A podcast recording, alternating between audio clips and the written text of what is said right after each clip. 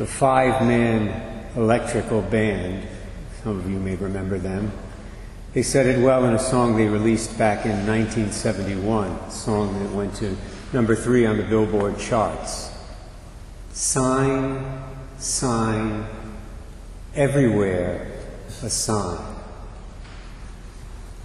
Today's gospel text from Mark 13, Jesus talks about his second coming at the end of time. Tells his disciples, and that includes all of us, to watch and to stay alert, because the exact moment of the event is hidden from our eyes.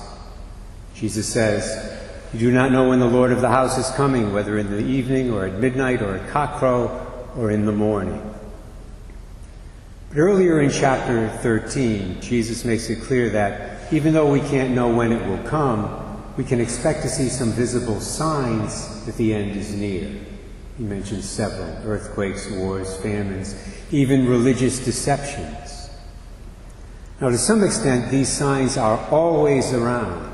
They're always present in the world. They're never entirely absent.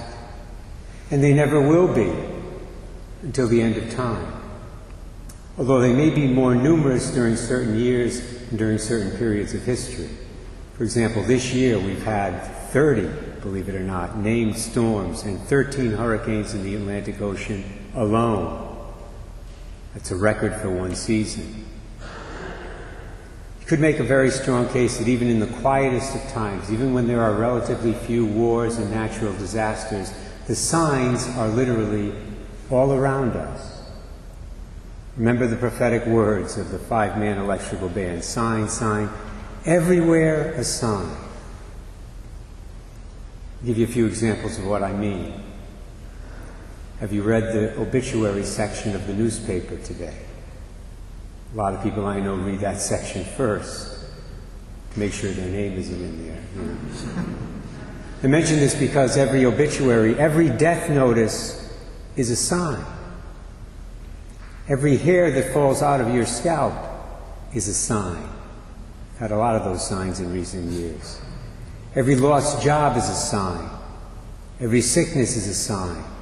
Every broken relationship is a sign. Graduating from high school or college is a sign. Retirement is a sign.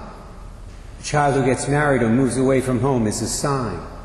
In a remote sense, all these things are signs to us that Jesus is coming again at the end of time because they're signs that this life is fragile and only temporary. On that note, the most noteworthy and far reaching sign of the end that we've experienced, all of us, in the past year is the coronavirus pandemic. We're still experiencing it, unfortunately. I say this because this virus has taught us really how fragile and how brief our lives here on this earth really are. The virus has taught us, for example, that we are not as in control of things as we might like to be and might think we are. You know and I know you can do all the right things. You can wear those masks, do social distancing, take all the prescribed precautions. You can still end up getting sick. This virus has taught us we're ultimately in God's hands and not our own. The virus has taught us that life is a gift, but a very fragile gift, a gift that can very quickly be taken away from us. It's taught us that we do not have a lasting city here on this earth. Our true home is somewhere else. This virus has taught us not to make idols of the things of this world. Hulk Hogan, the professional wrestler, reminded people of this, believe it or not. It's something he posted on Instagram in early April, the beginning of the lockdown. Now, Hulk Hogan is not best known for his wisdom, but this was rather profound. He said, God has taken away everything we worship. God said, You want to worship athletes? I will shut down the stadiums.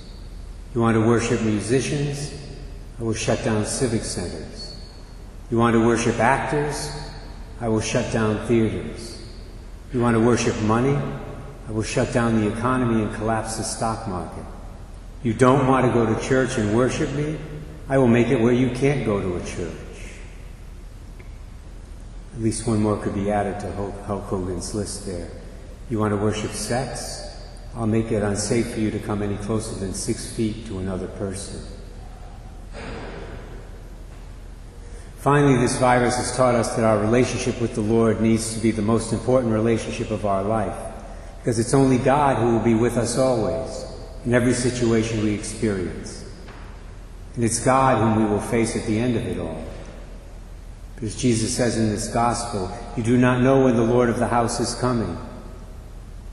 We don't know the day or the hour of our own death or of the end of the world, so we need to be ready always. That's the bottom line.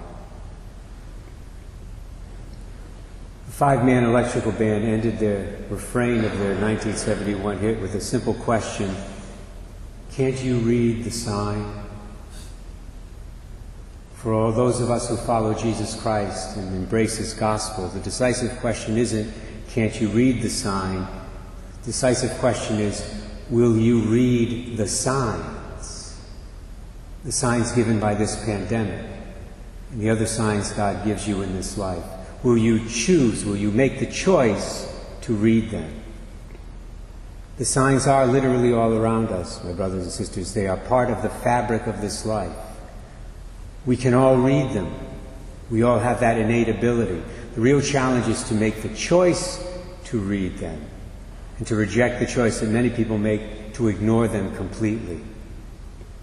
May this Advent be a time for us to read the signs that God is giving to us and to respond to those signs in the way the Lord wants us to, by opening our hearts more completely to Jesus, by being faithful to Mass, by receiving the Eucharist worthily by getting to confession, by reaching out to those in need in, with the love of Jesus Christ. May Almighty God give us the grace to choose to do those things during this Advent and even after this Advent is over, till the day that Jesus chooses to come for us.